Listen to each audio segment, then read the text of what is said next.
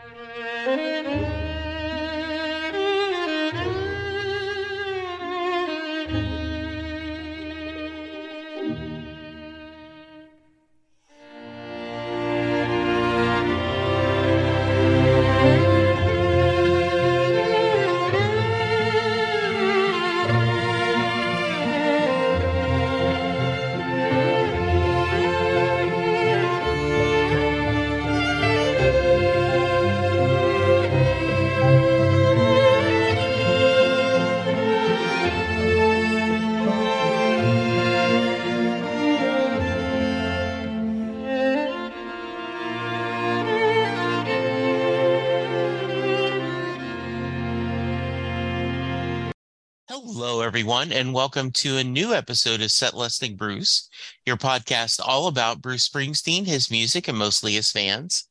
I am your host, Jesse Jackson.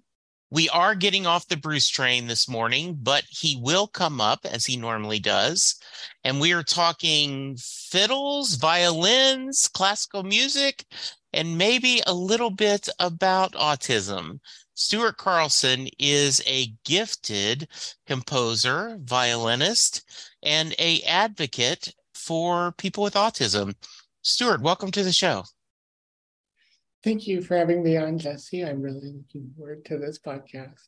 Thank you. I am glad to hear it. I you were kind enough to send me some files. I checked your website.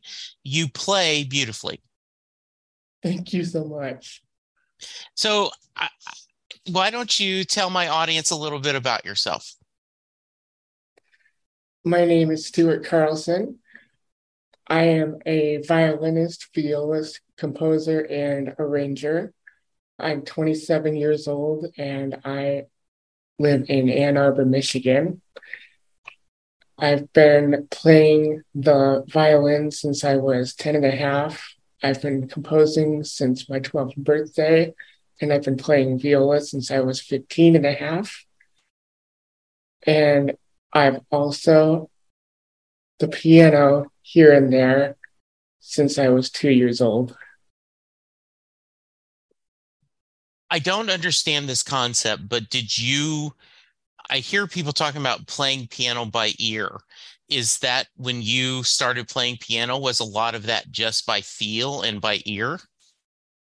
Absolutely. When I first started, I would stand around uh, playing different notes for hours on end. And I remember it giving me great joy and pleasure.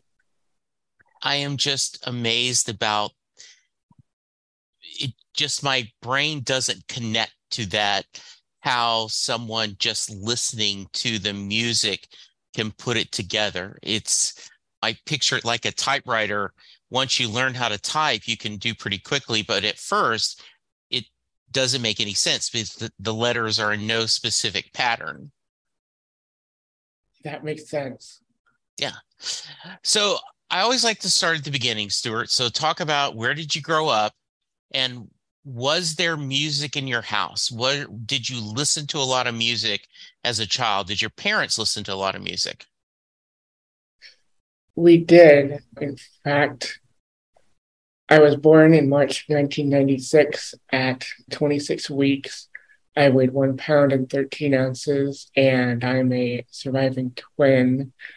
I spent exactly 100 days in the Mott Hospital New Intensive Care Unit, and I remember vaguely hearing the first few notes of Mozart's Eine kleine Nachtmusik in my isolette when there were small speakers placed there playing Mozart, Beethoven, and the Beatles. Nice. And as a kid, my parents were listening a lot to songs of the 70s, primarily rock and roll music. And so I was listening a lot to that and also to 60s Motown music, which is what had me intrigued. Artists like the Supremes, the Temptations, and Wilson Pickett and I liked their music because they use all seven notes of the diatonic scale as in a major scale compared to the pentatonic scale that a lot of rock and roll is in. If, I'm not sure if that makes sense. No, it does. It is. I'm always, I love hearing the different reasons. I saw in your bio about you being premature. This is not really a question, just sharing a story. I had a father on uh, a couple of years ago. He and his wife wrote Jun- Juniper. It was a story about their premature daughter, and they played Bruce Springsteen music in the the hospital, right? And so yeah. when Bruce was touring, when he was doing his book signing, the mom wrote an article about this is what I would have told Bruce if I had the chance, because the book signing was very short. And she told that story. And when they asked Juniper, she was like eight at the time, were you disappointed you didn't talk to Bruce? And she goes, no, he knows me. He wrote me all those songs to her mind, the other story I love is they would read her Harry Potter.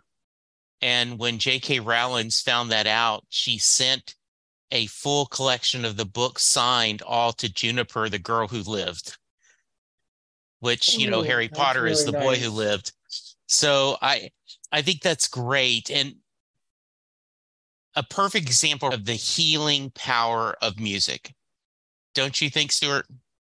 I definitely think so. So, even though you grew up loving Motown, what led you to classical music?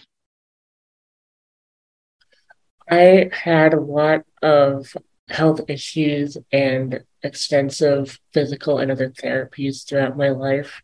And one of them is fine motor skills. I had a lot of trouble with that. And so I was involved in weekly piano lessons and music theory lessons as a kid, and also a, a bit of listening to classical music. And I'd like to think that's my involvement in that and my love for that kind of music is what brought me here. I would like to think. Do you think it's the structure of classical music a little bit more? I realize that's not fair to rock and roll or blues or soul music, but classical music does seem to have a little more rigidness to it. Do you is that structure you think one of the things that spoke to you? I think it is. And also, as I was learning music theory, uh, I developed quite a bit of fascination with different keys that and chord structures that especially classical era composers used at the time. And I remember really liking Beethoven as a kid because of the different chords that he would use in, for example, a symphony or a concerto. So, why did you'd already started playing piano? Why, with your motor skill issues, did you choose the violin or did the violin choose you? That's a great question, actually. I remember having to choose an instrument when I was in fourth grade to perform in a band or an orchestra. And I remember vaguely wanting to choose the clarinet for some reason. But after not liking it after my first exposure, I ended up choosing the violin because the sound of it being played both bowed and plucked really intrigued me when I heard the sixth grade orchestra perform a few pieces. And I remember being incredibly fascinated by that concept, and I wanted to take it up as an instrument. Hello, Pantheon podcast listeners. Christian Swain here to tell you more about my experience with Raycon earbuds.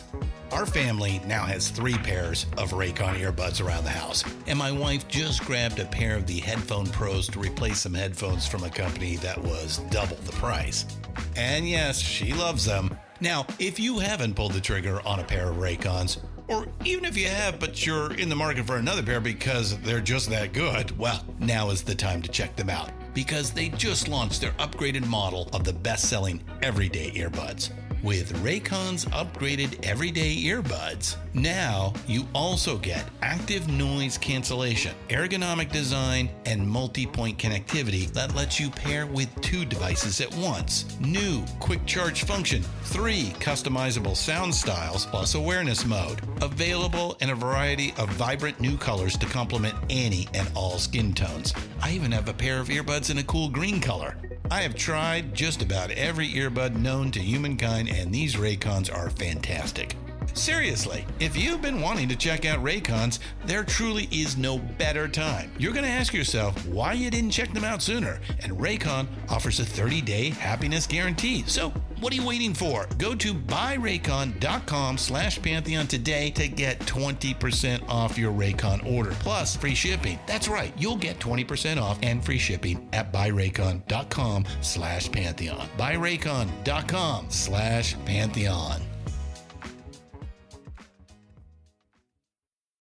Hey folks, Steffan Chirazi and Renee Richardson here from the Metallica Report. And we are proud members of the Pantheon podcast family, where the best of music and podcasts unite. We've got something pretty cool for you.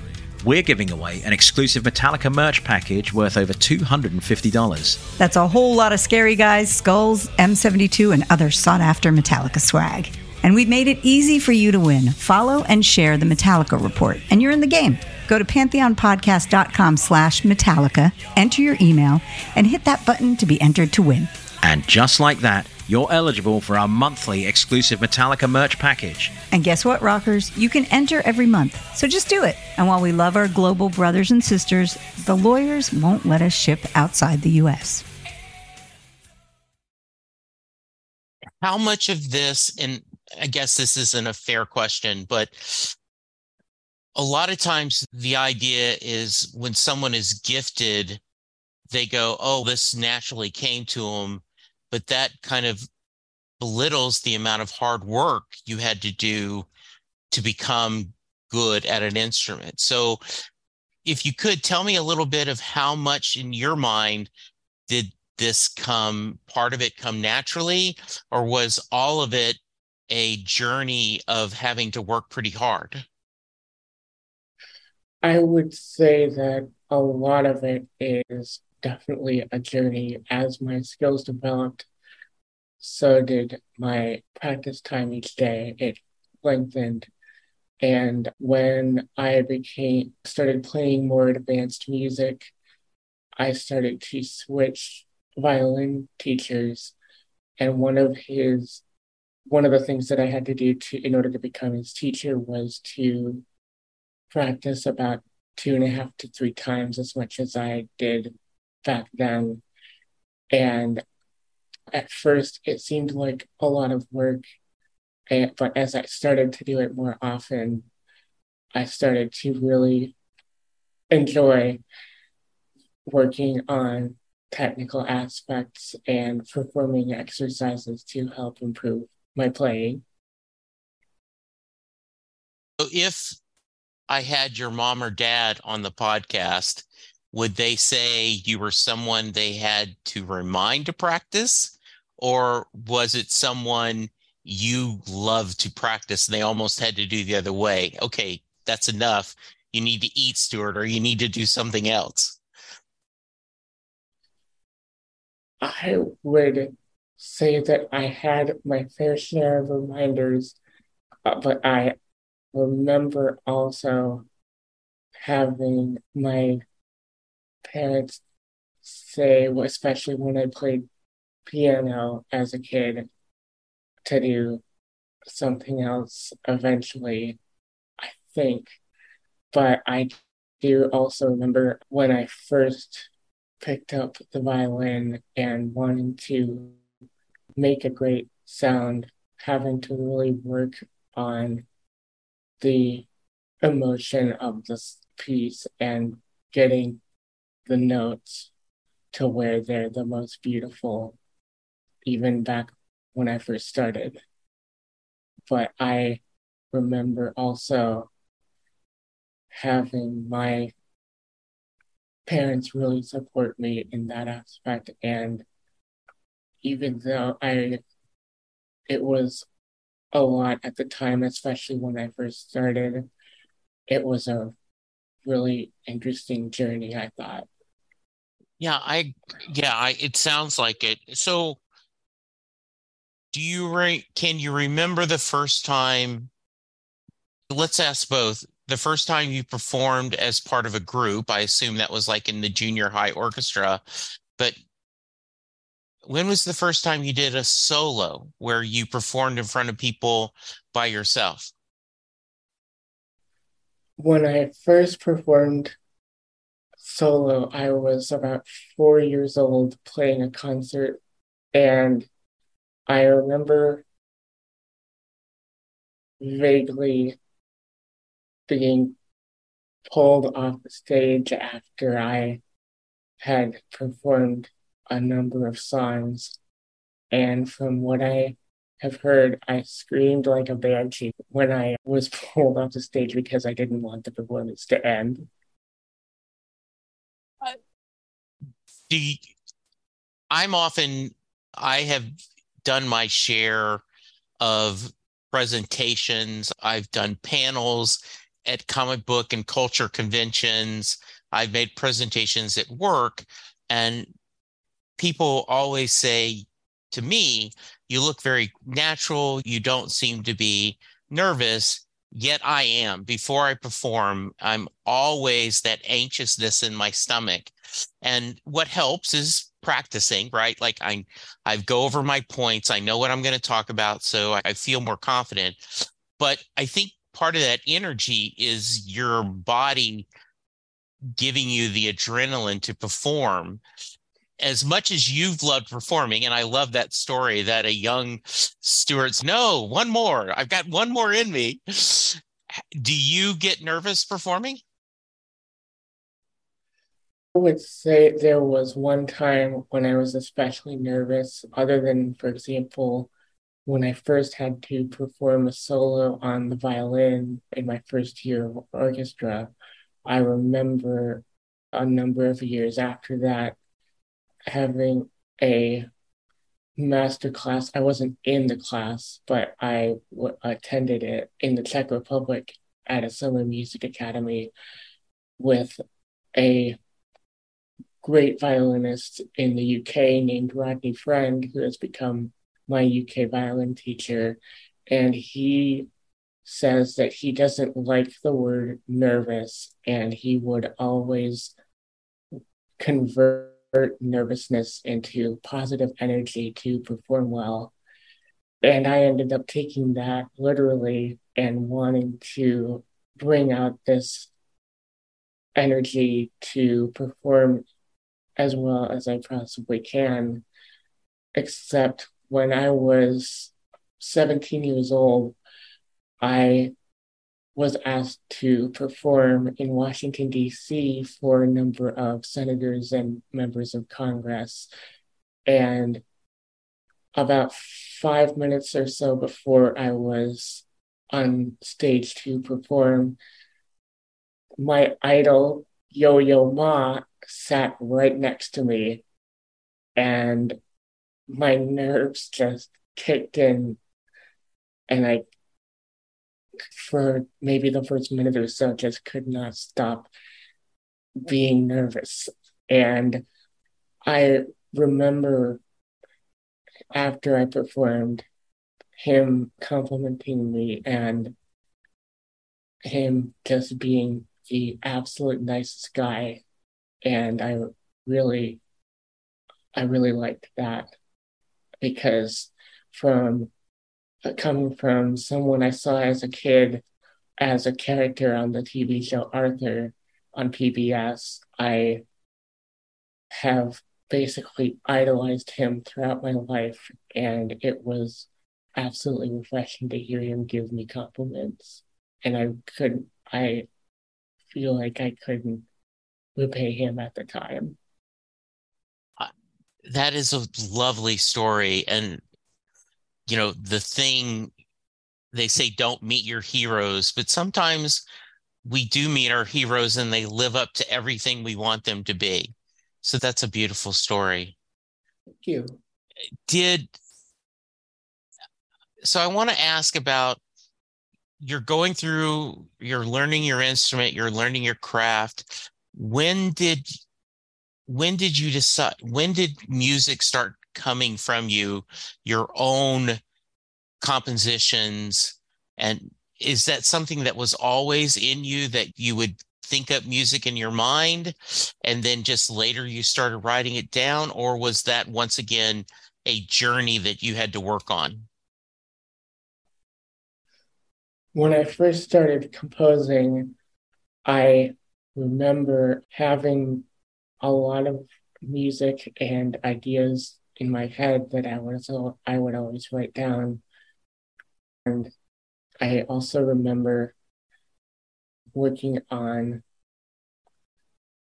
different pieces and I would I would also use my synesthesia to see to hear music when I see different kinds of colors and imagery to convey that image in my music. That's a skill that I had to develop with time, but I always remember having ideas in my head and composing them as best I could with uh, keeping in mind the playability of the piece, which is also something that I had to learn because the first piece that I ever composed seemed unplayable at times looking back at it. I love that. That's great. I want to, which do you, and I, this might be asking a tough question, but do you is there a preference on taking something traditional for example you sent me some clips of different songs you had arranged and then or coming up with something original is there one you prefer over the other or is it just two different muscles and you use them both equally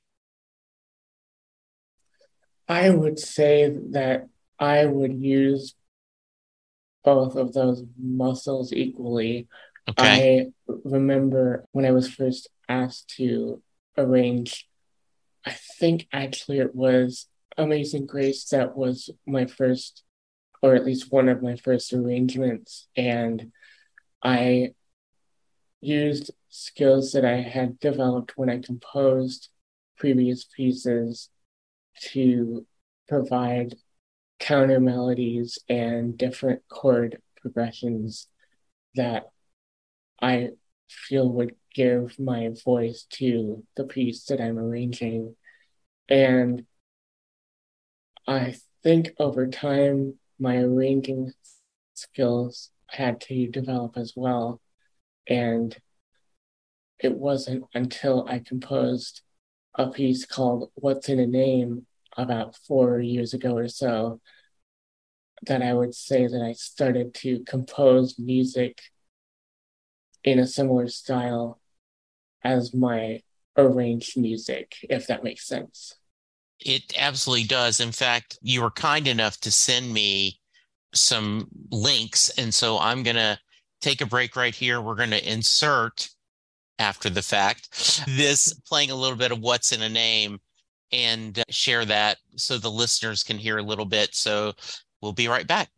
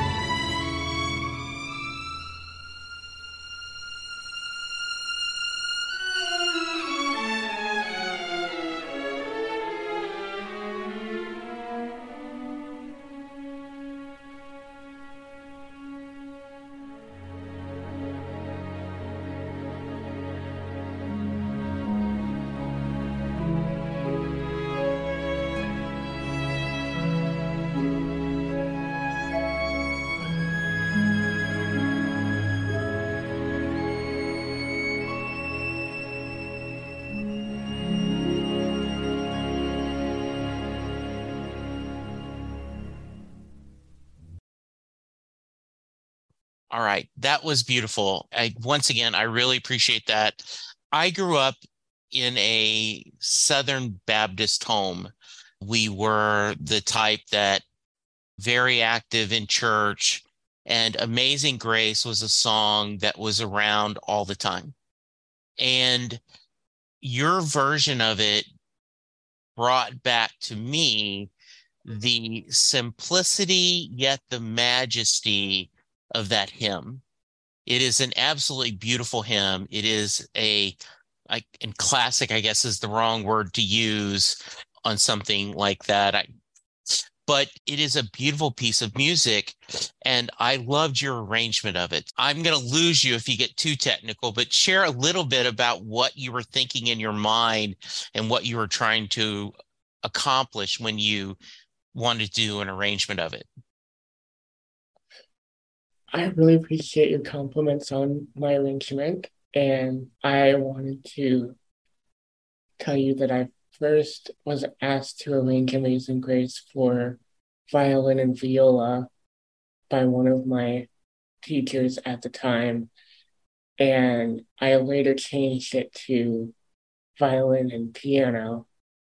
And at that time, I decided that I wanted to use different types of key changes and unexpected yet beautiful sounding chords in the arrangement.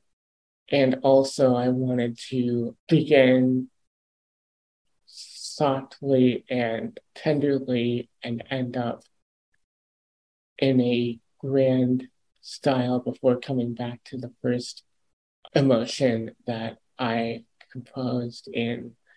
And I feel like Amazing Grace, that arrangement was the piece that sort of brought me one of my voices in arranging that really came from my heart. And I'm so honored and thankful for your compliments on it. One thing about it, there, one of the final verse, right, is when we've been here 10,000 years, bright shining as the sun, we've no less days to sing God's praise than when we first begun. A lot of times when a chorus does that, they really ramp up the energy on that. And so I think you ramping up the energy in this in, in the instrumental version fits that tone. Oh, thank you. Yeah. I appreciate that. That was exactly what I was trying to convey. Yeah. I want to spend a few minutes talking about your work. You are very open that you are autistic. You and so talk to me about your about what the difficulties, if any, with the autism and what are you doing to try to bring a to me i think there's a lot of uh, misconceptions about autism and so, talk to me a little bit about your advocacy and what you're doing to be to represent certain people with autism. The Centers for Disease Control and Prevention defines autism or autism spectrum disorder, ASD, as a developmental disability caused by differences in the brain people with ASD often have problems with social communication and interaction and restricted or repetitive behaviors or interests.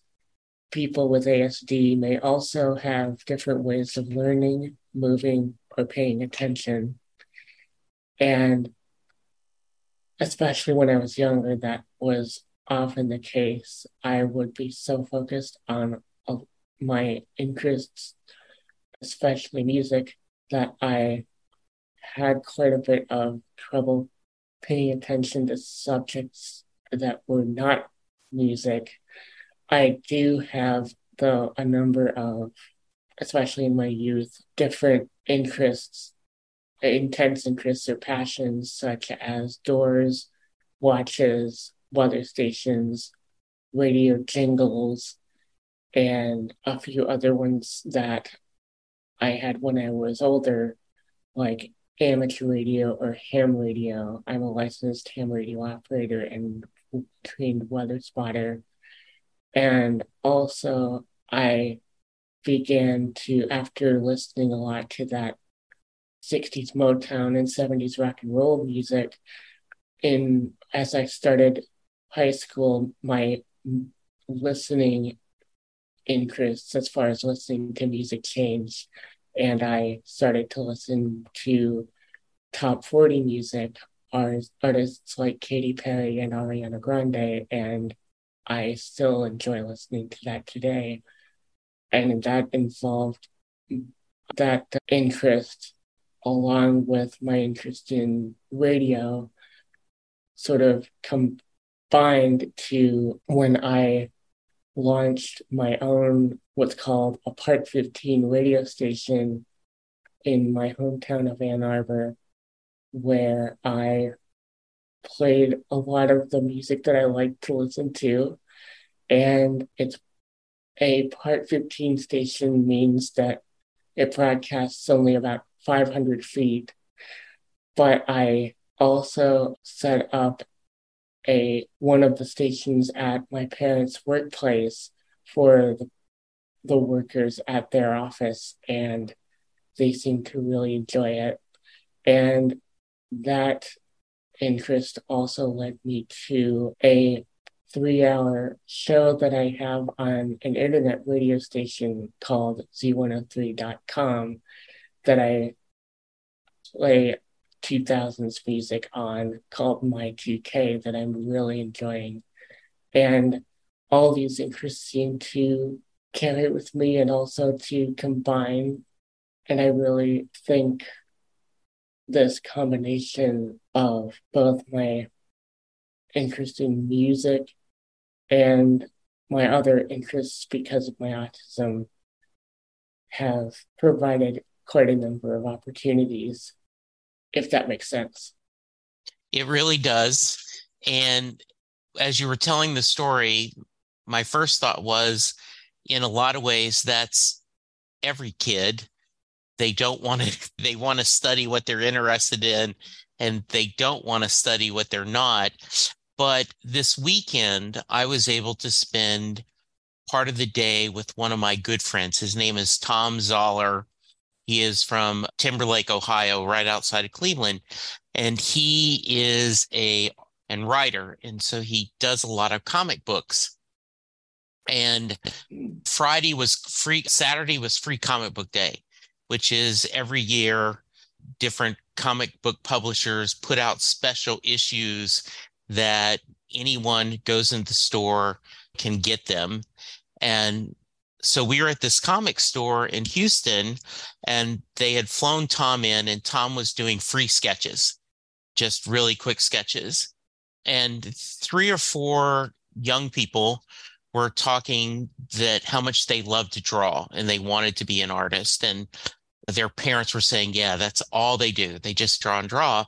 And so Tom gave them three pieces of advice. And the first two aren't so much anything to do with your story, but in case anyone's listening who wants to be an artist, I want to give them. He said, one, take a speech class.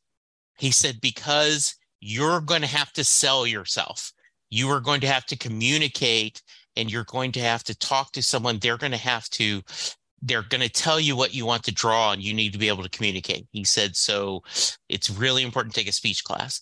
Second, he said, take an accounting class because when you're doing a Kickstarter, you got to figure out how much money to charge and everything. He said, I wish he'd done. But the third, and I think of you, he said, draw what you don't like to draw for at least an hour a day. Make yourself draw things that you don't like drawing. He said, it's easy to draw the things you like. He said, for example, Tom said, I hate drawing horses. I could not stand drawing horses. I got hired to draw My Little Pony. he mm-hmm. said, and it's true. There is a picture at this comic store. There was a stand filled with books that he had either written or drawn of My Little Pony. And so he said, and so I'm thinking of you, right? You have to practice, you have to work on the things you don't enjoy doing to you know in simple terms like when i first started learning I made myself do 10 key on a computer pad just to get used to that. I love the fact that you're doing a radio station. Do you, is it by feeling or is it uh, by, do you have a pattern when you're picking your playlist of what you're going to do on your radio, whether it's on the small one or like at your works your parents workstation workplace how do you build what songs are going to be played in what order? I build it through, I use this piece of software that allows me to play different music at different times. And what I did was I decided that I wanted it to be a station that plays top 40 music, current hits, but also songs that a lot of people may have forgotten about from the from past years. And especially when covid hit i decided to play songs even further back than even what i had been playing earlier to give listeners a sense of reassurance that everything is going to be okay and that things will eventually pass by giving them music that they grew up listening to no matter what era or style it is. And i decided to play all different kinds of music at that time. And the listeners really liked it and so i just that's what i am still playing at my parents' workplace. I love that. That is great. I'm significantly older than you. I am I am currently 63 and so I grew up in listening to the AM radio in the 70s. And at that time period, there was a wide range of different music. You could hear a rock and roll, you could hear blues, you could hear uh, Motown, you could hear English rock, you could hear country, there'd be crossover. And I love the fact that if I want to hear nothing but Bruce Springsteen, there is an E Street channel on Sirius XM and I can hear Bruce all day. When I want to hear old Motown, there's a channel. But there is something special about turning on that station and you never know what you're going to get just this different music. So well done, sir. Well done. Thank you so much. I really appreciate it. Yeah. So you just put out a couple of albums. Talk to me about those. I put out two albums. One of them is Portrait of a Landscape Seasons, which was commissioned by uh, PBS station KTWU in Topeka, Kansas, in May of 2021 for their four-part television series called Portrait of a Landscape.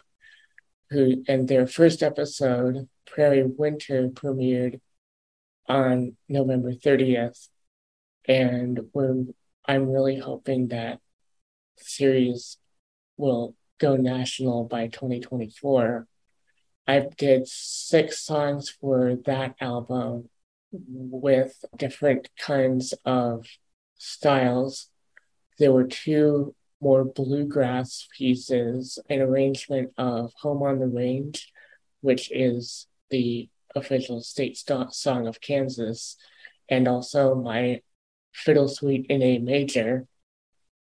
There were two orchestral pieces that sort of combined classical elements with bluegrass or Celtic elements, which that piece was actually my Amazing Grace arrangement that I transcribed for string orchestra and solo violin. And also What's in a Name, which was a little bit more classically inspired. And I also did two pieces for a small ensemble, a piece called Life Dance for piano quintet, and a dissonant truce for string quartet, which was a bit on the atonal side, but I wanted to expand my tonal vocabulary with that piece. And I, both of those pieces were also classically inspired. And I thought that would be a nice mix of songs to release. And then my second album is called Carols for Christmas. I some of my favorite music is Christmas music.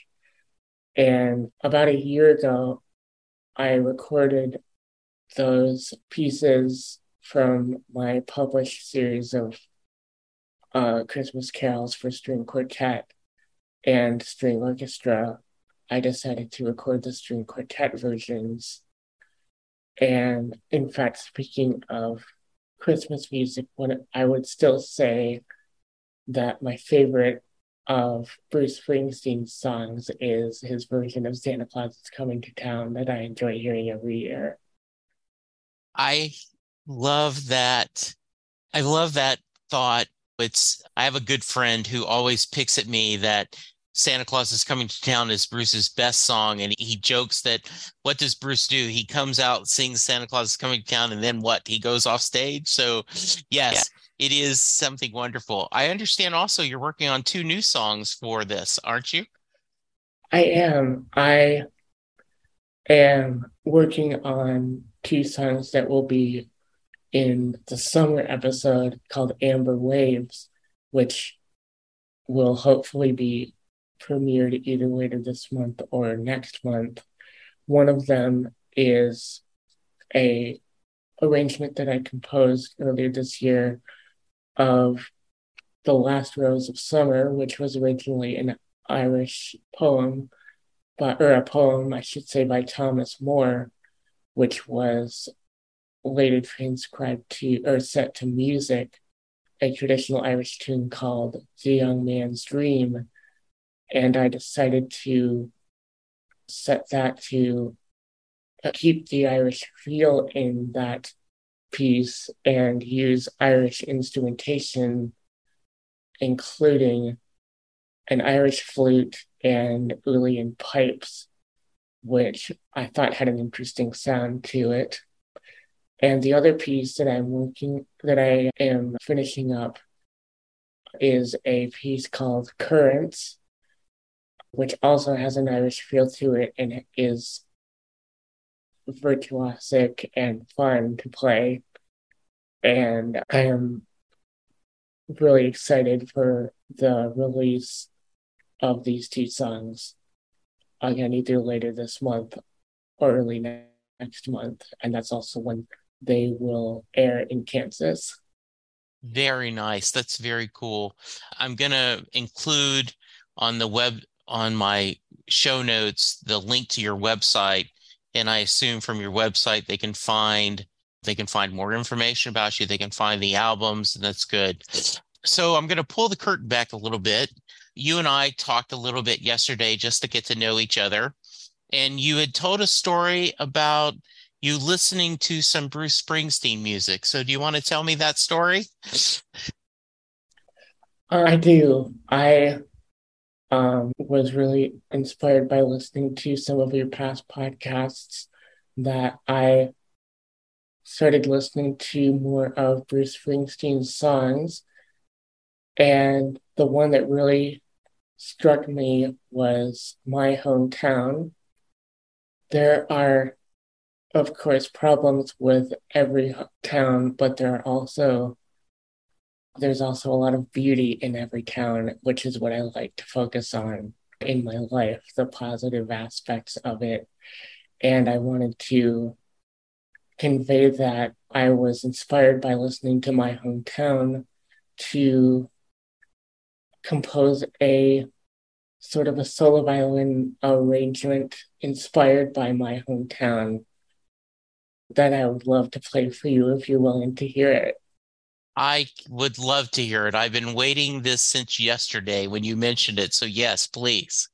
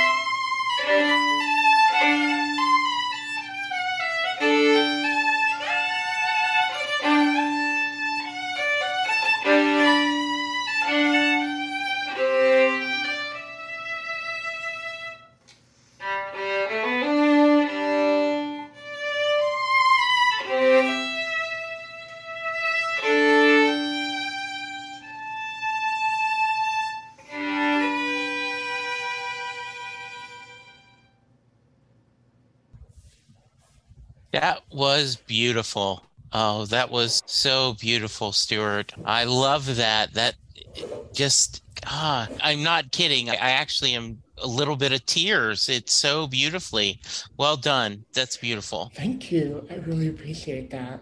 Yeah. So what's next? What do you want? What's next for you? What's the next step in your journey? My ultimate career goal is to arrange, compose, and create music for television, commercials, video games, and film, uh, and also to perform with live ensembles such as the Ann Arbor Symphony Orchestra, which I've enjoyed playing with the past few years. And I'm also trying to get my music in front of as many professionals and listeners as I can. I hope well, that makes sense. No, that makes a lot of sense, and that's those are very good goals and very re- realistic, and I love it. It is. I've had so much fun visiting with you. I I have we've been almost an hour and I just uh, the time has just flown by. But before I get out of here, I do have to ask you the Mary question. So for those of you who are Stuart fans that have found the podcast, thank you for listening. Your musician has made you proud.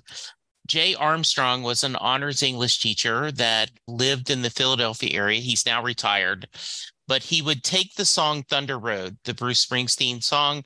He would look at the lyrics. He would have the students read the lyrics. They would talk about how it's compared to Robert Frost poems.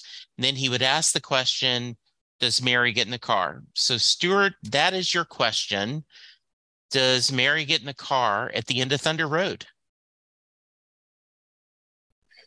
I would say that she doesn't get in the car except for when Bruce performs the song live and changes the, the lyrics to we're set to to win yeah. instead of I.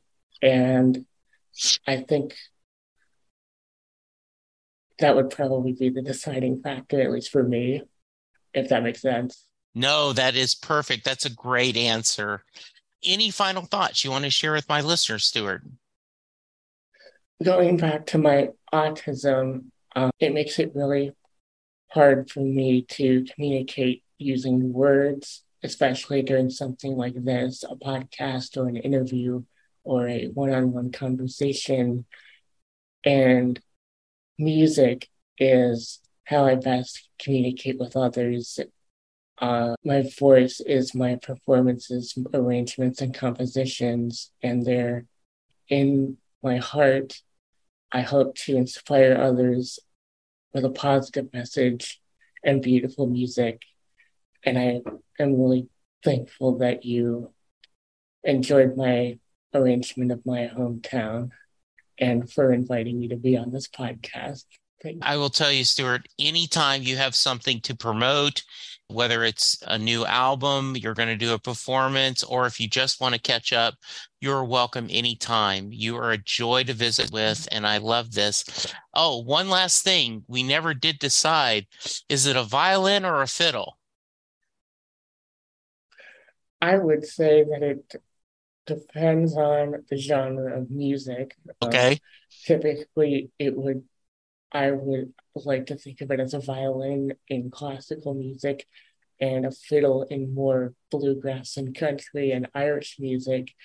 But then I remembered hearing one of my professors always refer to my violin as a fiddle. And I found that to be interesting as well. Yes. It can definitely be inter- interchanged. Yeah, one of the stories we talked about yesterday in our little meet and greet was the Ken Burns documentary. Uh, Charlie Daniels was talking about when he met Itzhak Perlman, and Itzhak's, hey, we're all just fiddle players, right? And so I just love that. I do too. Yes. All right. Stuart, this was a joy. Thank you so much for sharing so much of yourself, your personal story, and your music. I loved your take on my hometown, and I can't wait for my listeners to hear it. So, your website's the best way to reach you if someone wants to give you feedback on your music or to find more about you? Absolutely. StuartCarlson.com. All right. Thank you for visiting my website. Oh, yes, absolutely. Thank you, Stuart. This was a truly joy. And I wish you nothing but more success and happiness. And you keep making the music because we need it. We, especially during these times, we need more music. Absolutely. Thank you so much for inviting me to this podcast. I really enjoyed it. Good. I'm glad. All right, listeners, stay safe, be kind, and we'll talk to you soon. Goodbye.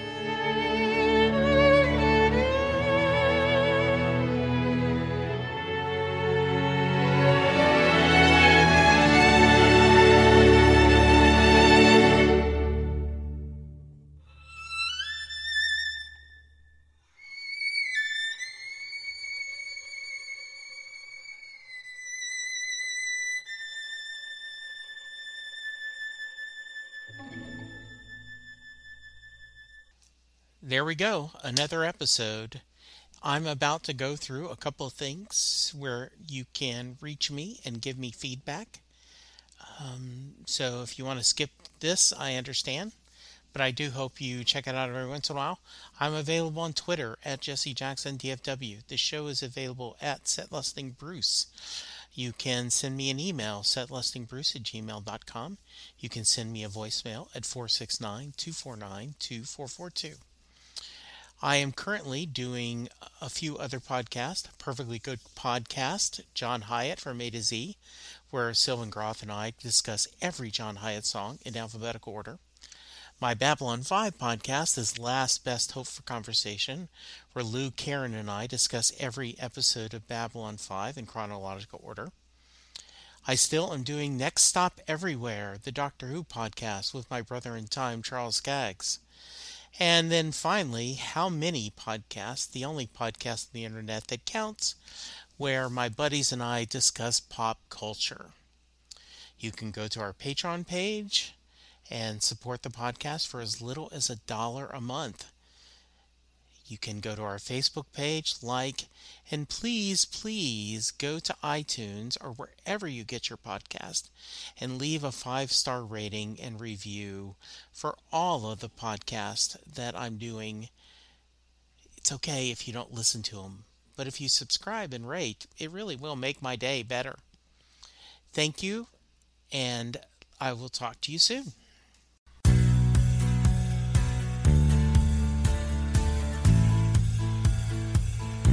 You just heard the fun talking, hard rocking, music loving album ranking fan thinking, joy spreading, lyric reading, story sharing podcast that is the one, the only Set Listing Bruce. The theme for Set Listing Bruce was written by David Rosen, used by permission.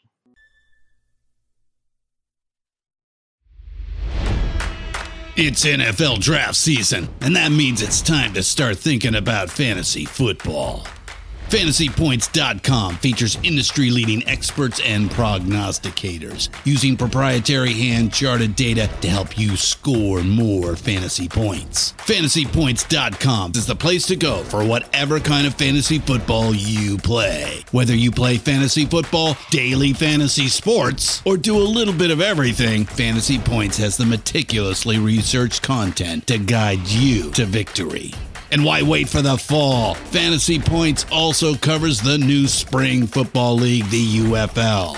Join the guru, John Hansen, Scott Barrett, Joe Dolan, and other massive names in the fantasy football universe with an exclusive offer. Use code Pantheon for 15% off any fantasy points package, including the all in package, with access to every article, tool, and data nugget that Fantasy Points has to offer. That's fantasypoints.com and code Pantheon for 15% off at Fantasy Points. Fantasypoints.com. Code Pantheon. Score more fantasy points.